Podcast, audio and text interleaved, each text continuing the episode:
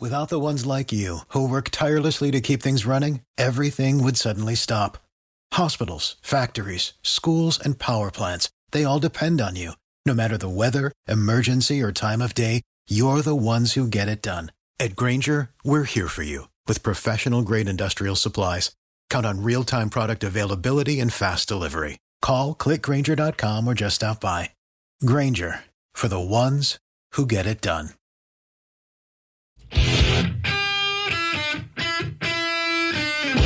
It's time for Tim. The Tim Weisberg Show on 1420 WBSM and streaming live on WBSM.com and the WBSM app. Talk to Tim now at 508 996 0500 or send him a message through the WBSM app.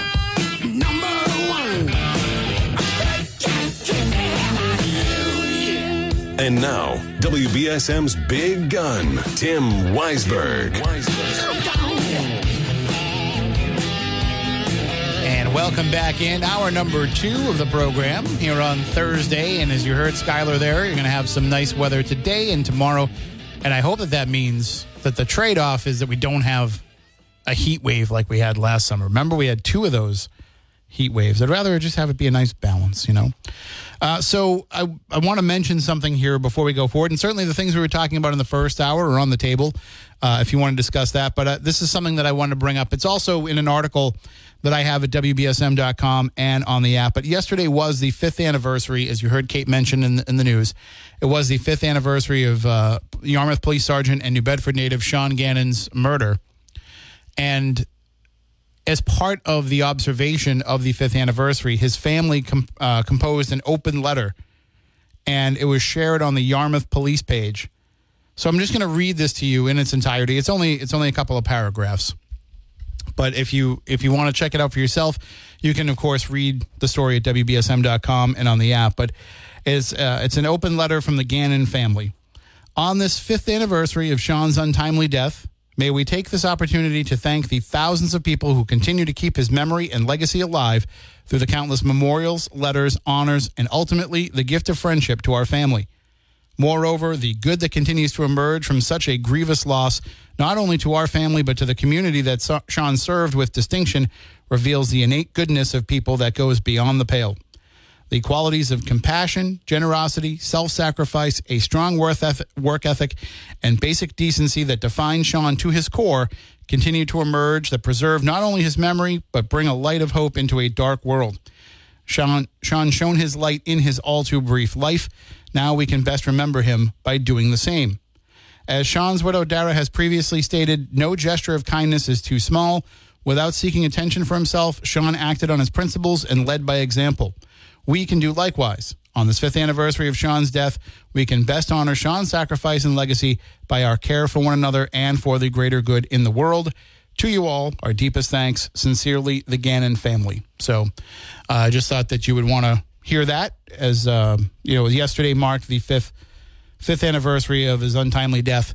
And of course, uh, the person convicted of his murder has you know, he he was convicted of second degree murder, so um, justice served. But the doesn't really justice served doesn't really uh, take away the pain of losing someone who was a, a, great man to the Yarmouth community, to his hometown community of New Bedford, and uh, and to everybody that that knew him. So there you go. And again, if you want to read that more in its entirety, you can either go to wbsm.com to the app, or you can go to the Yarmouth Police Department Facebook page, and a number of other local police departments have uh, have shared that post as well. Also at WBSM.com and on the app, you'll find my article about the Frederick Douglass Way street sign finally being corrected. And, and, and I guess it was incorrect for 27 years. For as long as that street has been rededicated Frederick Douglass Way, it seems like the original sign they put up there was misspelled and, and nobody really noticed. Phil Devitt, our eagle-eyed digital, man- digital managing editor, did, and he pointed it out to me. But and a few other people have said that they've noticed it over the years, but nobody spoke up and reached out and said, "Hey, you guys should probably get this sign fixed." But I found out some fascinating information in the process. So I guess when they take down one of those signs, they recycle them.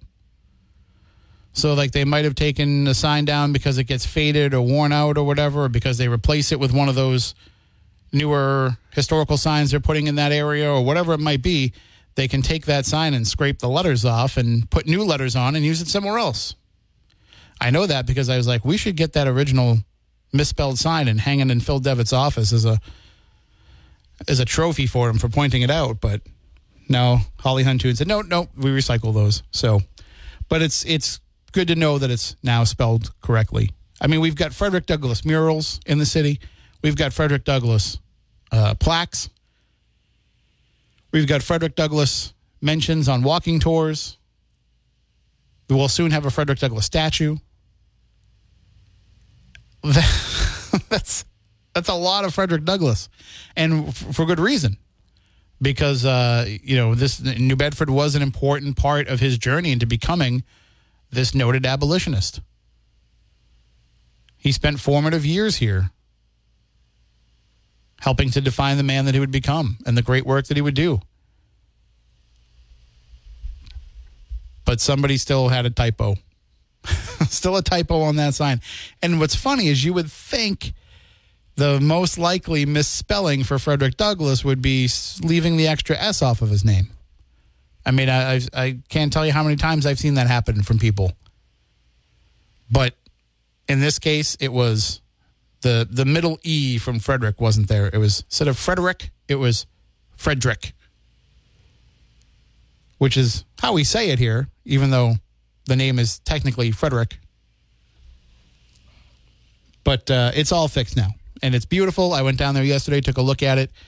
It's uh, it's a beautiful sign. It's at the corner of Frederick Douglass Way and Middle Street, so right across from the uh, west side of the Elm Street Garage, right next to the Times building there, and uh, with the the the the um, the word I'm looking for? The pole, the pole uh, they actually peeled, they actually cut back some of the branches around it. It looks too to, to to change the sign out, so you can really see it stand out now. It was it was amongst some of the leaves and branches when I went a few weeks ago, and now they've they've cut all that back. So go and uh, check it out for yourself if you want, or you can just look at the photos I have at WBSM.com and on the app. 508 996 0500 if you want to jump into the conversation. We were talking in the first hour, uh, the. Um, uh, Conjuring universe is now going to be made into a TV series, as uh, as Kate told us earlier. So so Max, which is going to be the merger of HBO Max and and Discovery Plus, has announced a sl- new slate of shows to try to get people to to subscribe when the merger happens, and that's one of them. There'll be a series based on, I guess, Ed and Lorraine Warren. So it'll be interesting to see if we get any New England cases around. I've heard I don't I don't have access to their case files. I think maybe maybe uh, their son-in-law Tony Spera might, but I've heard rumors that they investigated a few cases in New Bedford, and I've never been able to to pinpoint that down. I haven't read all their books, so maybe they mentioned it in one of their books, but. Um, there have been rumors that they, they did do some investigations in New Bedford. So maybe maybe those case files are still out there. Maybe that'll be one of the episodes of the show. Certainly, Ghost Hunters came here a number of times. Uh, during the early years of that show's run. I think the most recent time was when they went to uh, Fort Taber, which I think was 2017, 2018. I'm, I'm not totally sure. But of course, one of the episodes that made the show famous was at the Armory. So New Bedford has played quite a role in the in the paranormal world over the years. Uh, Brian in Fairhaven sends in an app chat message. When will the interview with the sheriff be on today? So th- I believe he's joining South Coast tonight this evening. So because he's having a press conference today, uh, he's going to be talking about the first 100 days. He's going to be, I guess, revealing to the results of the study from the expert on prison suicides, who came and, and examined everything at the Ash at the um, Bristol County House of Corrections, and I guess the Ash Street Jail too. So he's going to give. Uh, Sheriff Heroux is going to share the results of that report as part of his first 100 days press conference, and uh, and I believe he will be on South Coast tonight this evening. If Marcus is listening, he can remind me what hour it's going to be in, because um, I don't see it in our text messages. But he he will be joining the the program tonight. I know that for sure. And if you can't listen, if you're unable to listen, you can always catch it on the podcast. Marcus does a great job of posting those podcasts pretty much as soon as the hour is over, and then it just might take a little while for it to get to the different services. It usually shows up relatively quickly on our site, on our app. But then if you're using things like Spotify or Apple Podcasts, it's going to take a little while to get to those services just because they have so many podcasts that are submitted to those services at every single moment of the day. 508 996 0500. Good morning. You were on WBSM. Hey, hello again. Quick question for you. Okay. What do you think the last good Star Wars movie was? Uh, this this is a little, little way off topic, but um, the last good movie, I actually did enjoy Revenge of the Sith. I saw that at a midnight showing, writing an article for the Standard Times, actually writing the first ever blog for the Standard Times, uh, and I thought I did enjoy that movie. Uh, but then after that, I would say I haven't enjoyed anything as much as I've enjoyed The Mandalorian. Which, yeah, which, I, you know, my, isn't a movie, but my honest opinion would be Empire Strikes Back, Return of the Jedi, the original, and then the only one I like of the new, newer Star Wars Disney type would be the one where Anakin Skywalker became Darth Vader because it's the only one that makes sense with the original Star Wars. well, the, the first two prequels build up to it. I don't know. I mean, you, you, you okay? You watched the first Star Wars, which was Episode Four. Obi Wan tells Luke that he was friends with his father, who was a fighter fi- fighter pilot. You know, it sounded like he was an adult fighter pilot, and then you get that little boy flying around in the desert somewhere. I, it just didn't make sense with what Obi Wan had originally told Luke that him and his father had served together. They were fighter pilots, but he was also a Obi Wan was also a Jedi Knight. Well, they skip they skip a lot of stuff in the movies and fill in the gaps with it with some of the, the like the uh, Star Wars, uh, Clone Wars cartoon series fills in a lot of those gaps. My son, Okay, my son was my son was a big Star Wars fan when he was a little kid, and he watched all those cartoons and all the stuff in between. Yeah, I used to be a Star Wars fan. I still watch a Star Wars movie, but who do you think was the baddest villain in Star Wars? I ha- I have to say Darth Vader holds holds the title. Uh, Darth Maul. Darth Maul. Yep. My fa- my Darth Vader my favorite is- my favorite is one that uh, I like Darth Bane, but he didn't. He hasn't made it into the movies yet. Well, you got to remember the effects of the time. Yeah, When Yoda first came out, they couldn't do much with Yoda. Then you got him flipping around Yeah. with the lightsaber. And N- Now Grogu is jumping all around. Yeah, all kinds of stuff like that. So, all right, I gotta take I, I gotta take a break. So I'm gonna hold you there. You have a right, good day. Have a good day. Yeah. and and uh you know it's it's supposed to be one call per show but it was a star wars question so i allowed it i was actually in line with my friend amanda last night uh for you know we went to the screening of evil dead rise up at the uh the the uh, amc boston common theater there and so because it was a, a special screening they made everybody kind of gather in an area before they let you in and as we were getting ready to walk in you know, we're in this line, like getting ready to go up the escalator and go to the theater. I forget the exact line, but I dropped a, a Back to the Future line on her, and she's like 27 years old, 28 years old, so she didn't know what I was talking about. And I was like, "You don't know Back to the Future?" And she's like, "I've seen little bits and pieces of it." I was like, "That that's my favorite movie trilogy of all. time. I love that trilogy more than I love Star Wars." Which, and then I realized, like, Star Wars isn't a trilogy anymore. like, it doesn't work. It neither, you know, I can't say Indiana Jones because I used to say, you know, it was between Indiana Jones and Back to the Future for my favorite trilogy, but that's not a trilogy anymore. Uh, the the new Indiana Jones looks really good, way better than Kingdom of the Crystal Skull. So I'm looking forward to that. But I told you I would give you my quick little review of Evil Dead Rise. I, I got to take a break here, but I'll, I'll give you that when I come back and uh, let you know what I thought of it, just in case you are considering going to the movies and uh, and seeing it for yourself when it comes out on the 23rd. We'll be right back.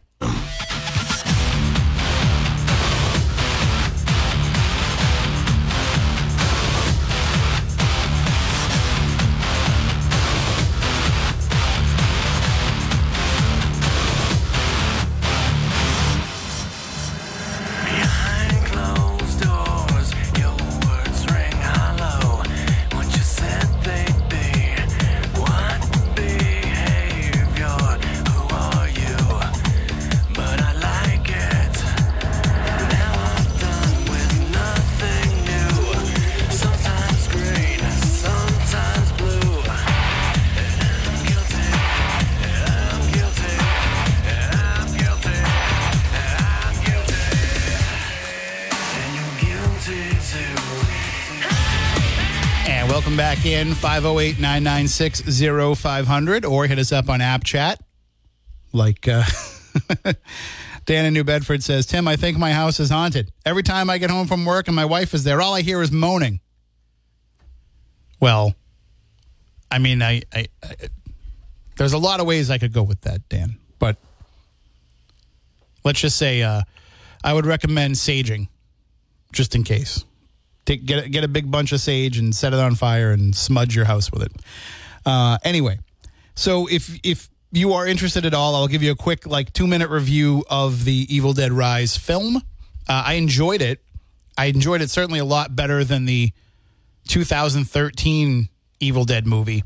And what's what you have to understand with this going into it is that they're trying to expand the Evil Dead universe to make it not just the story of Ash Williams and his fight against the Deadites and all of that kind of stuff.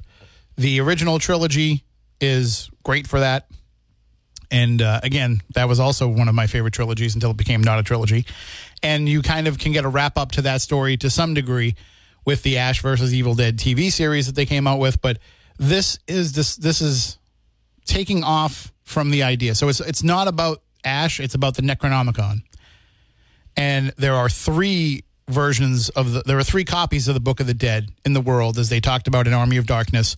So now it's going to be the story of those books and where those books end up and the people that those books affect. So these books that when people open them and read the incantations in them, you know, these demons come and inhabit people.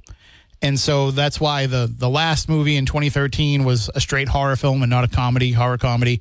And this one is a straight horror film, but it doesn't tie into the previous one. So if you didn't see that 2013 one, you can still go see this one. In fact, if you've never seen any Evil Dead movie, you can still go and see this one. And it would not really affect your enjoyment of the film. Uh, what it would do is you might you might not pick up on some of the little Easter egg type things they put in, but that's it's not important to the story. And the other part of this, in terms of it being part of the Evil Dead universe, is in the past there was always some sort of reference to Ash, if not Ash being in it, and of course his Delta 88. Neither are in this film. So just know that going into it. And these are in interviews, these aren't spoilers.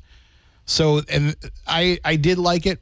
I thought it was a pretty well done horror film. Instead of taking place in a cabin in the woods like the Evil Dead movies have always taken place, because that's kind of a tired trope at this point, it takes place in an LA apartment building, which was interesting to give it that new that new landscape to play with.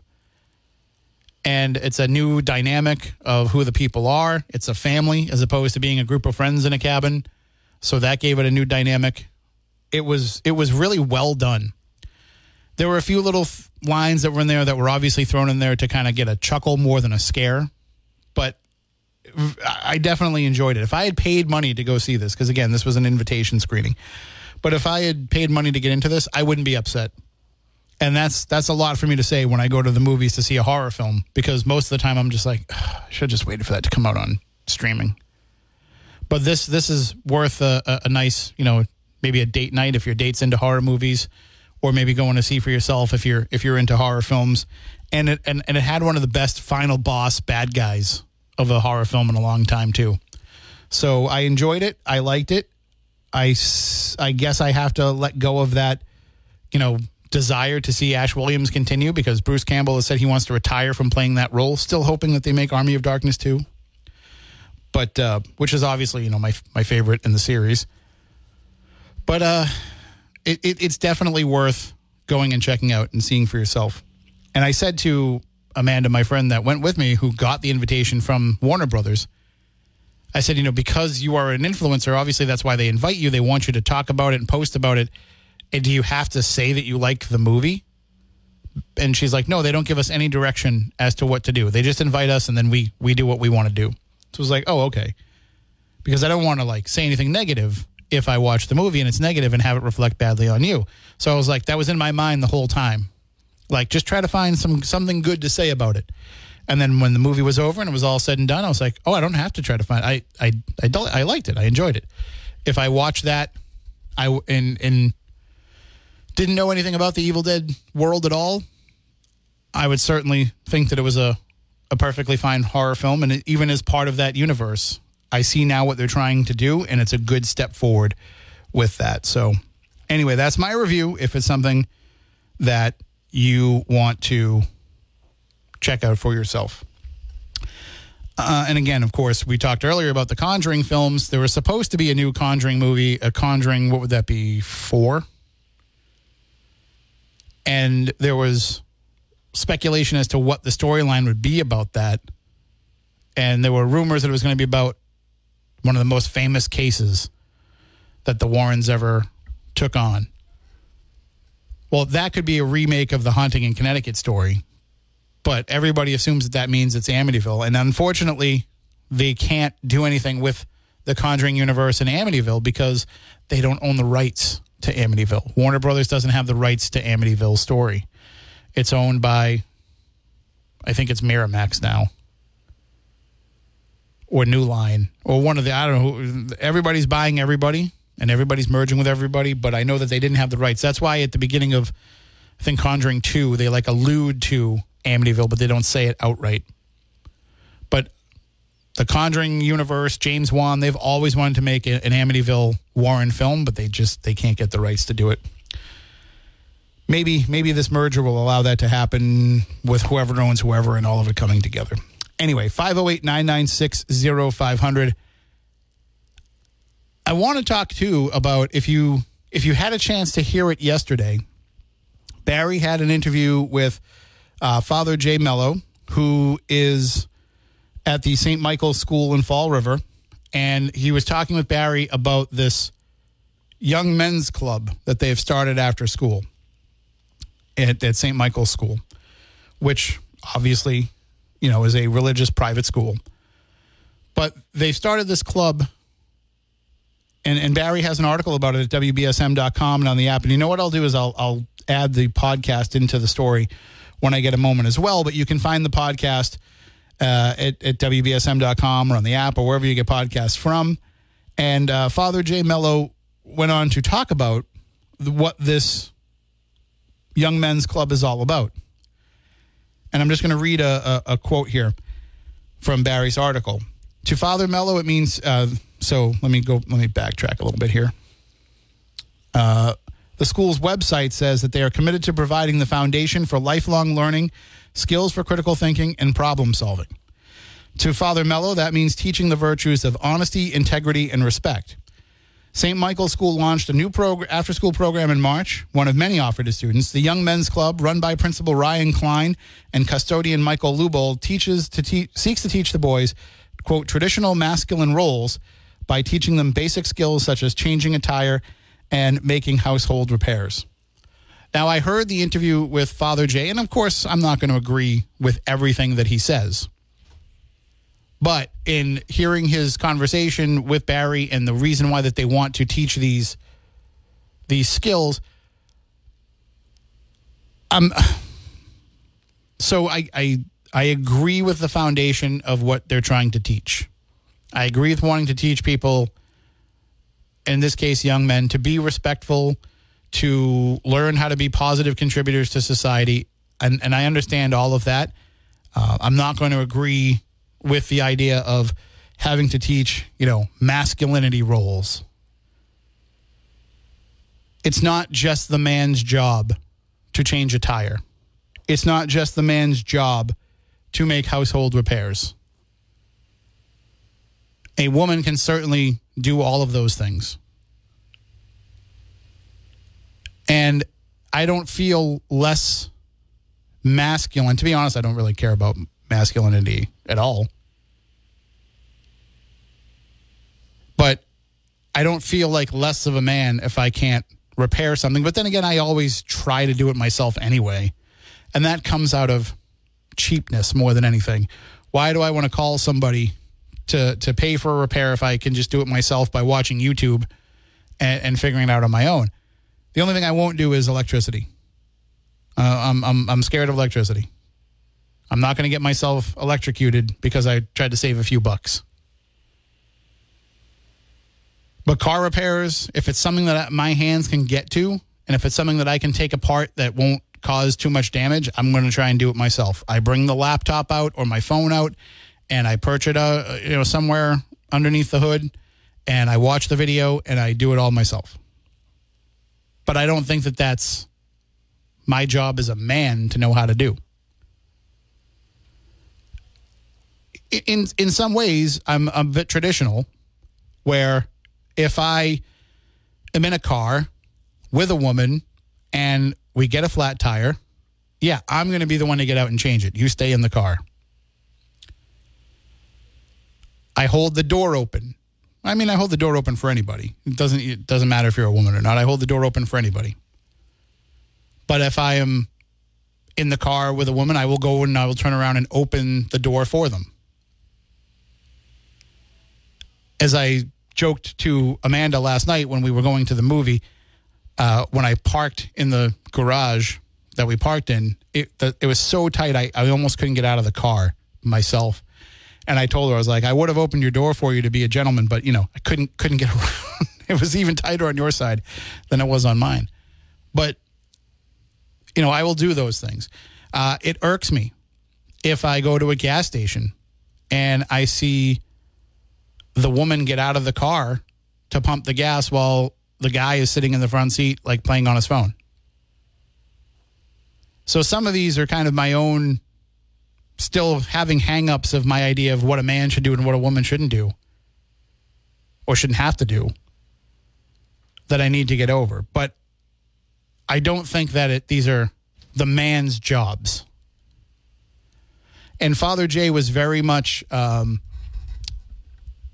you know, he explained very well with with Barry that, you know, to them masculinity isn't about being. He mentioned, you know, multiple times Hulk Hogan, Rambo.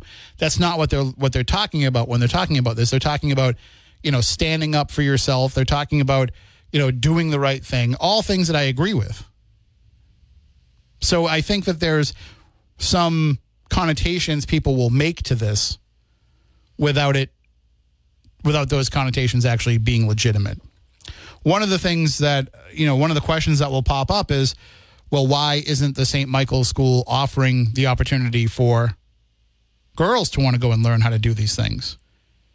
And and maybe they are. Maybe they have that opportunity. Maybe if somebody wanted to join the Young Men's Club to learn these skills and to learn these these virtues, it would be okay. Maybe it's a maybe it's a boys' school. I don't know. I don't know that much about that school. It just says uh, in Barry's article, it's a private school that provides quality education to children from preschool through eighth grade. But this also kind of comes under the guise of in my mind, everybody that's been calling for the past couple of days yelling at me or sending me app chat messages saying, just let kids be kids. Okay, well, wouldn't just letting kids be kids mean that when you have eighth grade students, that they don't need to learn masculine roles? That they don't need to learn how to do all these repairs to, to justify themselves as a man?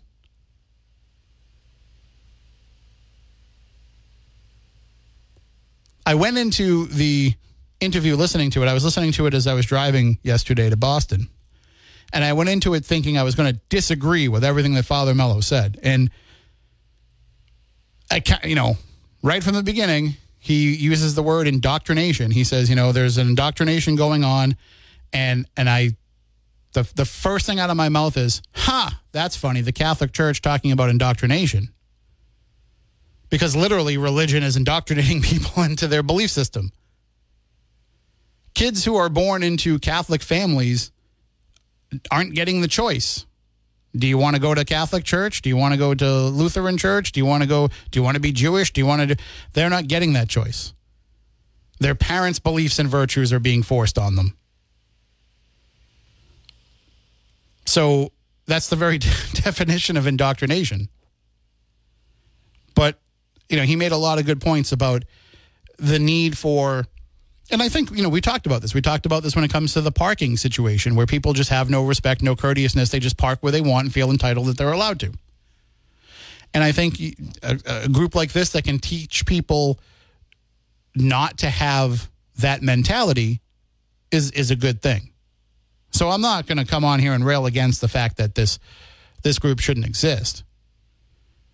But I think that in 2023 we've got to realize that these notions of masculinity and femininity are social constructs that don't have to exist. If there's a, a, young girl out there that wants to learn how to change a tire, how to fix a hole in the wall, any of those other things, you certainly can. And it, it doesn't sound like this group is saying that they can't. It's just trying to provide the opportunity for students to, young boys, to be able to learn that if they want to. But you can read more about it in Barry's article at WBSM.com and on the app. I know they had conversation about it yesterday. I'm sure they'll have more conversation about it today. Uh, one of the things that I think is a little bit of a strained argument in this is the idea that without a man in their life, a, a child can't grow up to be, a, young boy can't grow up to be a good man if he doesn't have a positive male influence in his life, if he doesn't have a positive male role model in his life. I don't, I don't buy that for a second. There are plenty of people who grow up perfectly fine and well adjusted without a, a male figure in their life or without a mother figure in their life and still become perfectly fine. It's all about the people who are raising you and what it is that they instill within you. And saying that, you know, somebody turns out to be a bad person because of the way they were raised is also kind of a cop out in some degree, to some degree. Yeah, it certainly doesn't help if somebody is raised incorrectly, but there are plenty of people who are raised correctly who go on to do incorrect things. The same self accountability that you're trying to teach in this class, the same self uh, awareness that you're trying to teach, means that you should also realize that sometimes, you know, it Sometimes you did the best that you could, and these things happen otherwise. There's no formula that determines why somebody does something wrong. And we put way too much emphasis on, well, they come from a bad home. Good people have come from bad homes, bad people have come from good homes. Blaming it on how you were raised, and, and I say this all the time, you know, unless you're coming through with, you know, obviously traumatic events and PTSD from those traumatic events can certainly have a serious effect on you. But it's also too much of an excuse to say, well, you know, I, I can't help it. That's how I was raised. Like if you don't cover your mouth when you sneeze because your your mother or father never told you that you had to cover your mouth when you sneeze doesn't mean that as an adult you don't have to cover your mouth when you sneeze and you get to say well i'm sorry my parents never taught me to do it so i'm just going to sneeze on everybody there has to be some self accountability at some point too but anyway check out barry's story and uh, and i will try to add the podcast in there uh, so that you can find it and and hear it for yourself uh, because of the way I'll insert it in there, it'll be the latter half of the podcast that's put in there, but I'll, I'll try and get the mark where it starts and, and give it to you exactly where to start. And of course, if you haven't already listened to Barry's podcast, what are you waiting for? We put it up there every day for you to check out. He always has uh, interesting discussions, interesting calls, interesting guests, and it's one of the many shows that you can check out on the WBSM app. It's brought to you by South Coast Towing. They make it happen for everybody. And uh, that way, there, you can get all of our great WBSM content no matter what. All right. Well, we are going to take a break. When we come back on the other side, 508 996 0500. Hit me up on App Chat on the WBSM app or use the open line feature on the WBSM app if you want to yell at me. Just make sure you keep it clean for air. We'll be right back.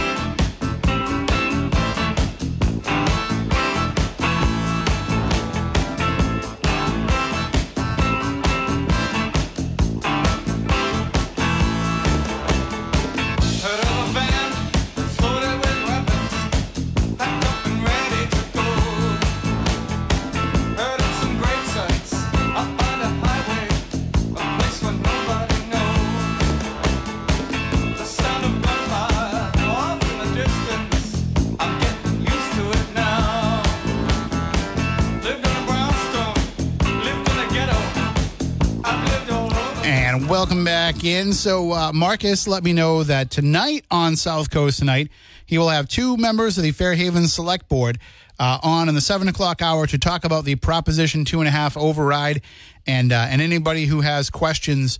Uh, for them can call in with those questions. And then I, I asked him if he can let me know uh, what time the sheriff is coming on because I believe, yep, there we go. Eight o'clock. Eight o'clock will be Sheriff Heroux talking about his first 100 days and the results of the. Um, the study that was done by the suicide expert. So that'll all be part of a, a full action packed show tonight on South Coast Tonight. Uh, listen, open up those windows today. Let the nice air in. It's too soon for air conditioning, so let that nice air in and get some of that, you know, that that warm spring air flowing through your through your windows. And maybe you're going to open up your windows and find out that one of the panes of glass broke over the win- over the winter, or maybe maybe your screen got ripped during some of the storms that we had, or or maybe it's just time to get a new window. Maybe it's time to get it replaced because it's a little bit too drafty, and you want to make sure that when you turn that air conditioning on, it's not you're, you're you're keeping all the cool air in and not letting it out. Well, call Precision Window and Kitchen in New Bedford because they can handle it all. No job too big, no job too small. In over 35 years of business, they have seen it all, and they will take those jobs that the other guys just say, "Hey." We're not doing that. That's that's too small time for us. Precision Window and Kitchen will do those small jobs, but they can also do all the big jobs as well. You want a full kitchen or bath remodel? They can do that. You want every window replaced in your home? They can do that. You need new entry doors, upgrade your entry doors to something a little bit more modern? They can do that. It's uh, it's just all part of the great slate of services that they can offer you. You can go on by their showroom at 1111 Acushnet Avenue and talk to them there, or the easiest way to find out more is to go to precisionwindowandkitchen.com, precisionwindowandkitchen.com. All right, welcome back in. Before we go into the newsroom coming up in just a moment, we got an open line message from Answered 7 in Acushnet, and he sent this in, and I'm going to play it for you right now. And this is how you can send in uh, your own voicemail to send us so we can play on the air. Hey, Tim, it's Answered 7. Just wanted to say um, to let Kate know again, I had commented before on the way she says Canadiens. Tell her it's Canadiens. Canadiens. She'll get a laugh again. Anyway, love your show. I'll send you another uh, message. Bye.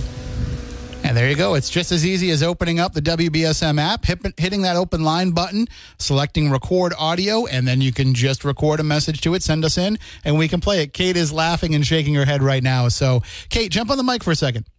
I got about one minute, but I just want you to explain why you say Canadian. It's Canadian. Well- it's I don't know. That's just how it's spelled, and that's how it would be said. The proper French pronunciation Right, doesn't and- pronounce the S. Well, my my problem is I can't force myself to change because otherwise I'll skip and stumble over it, and I know that, so I just go ahead and say it the Just- way I say it. Just call them the Habs.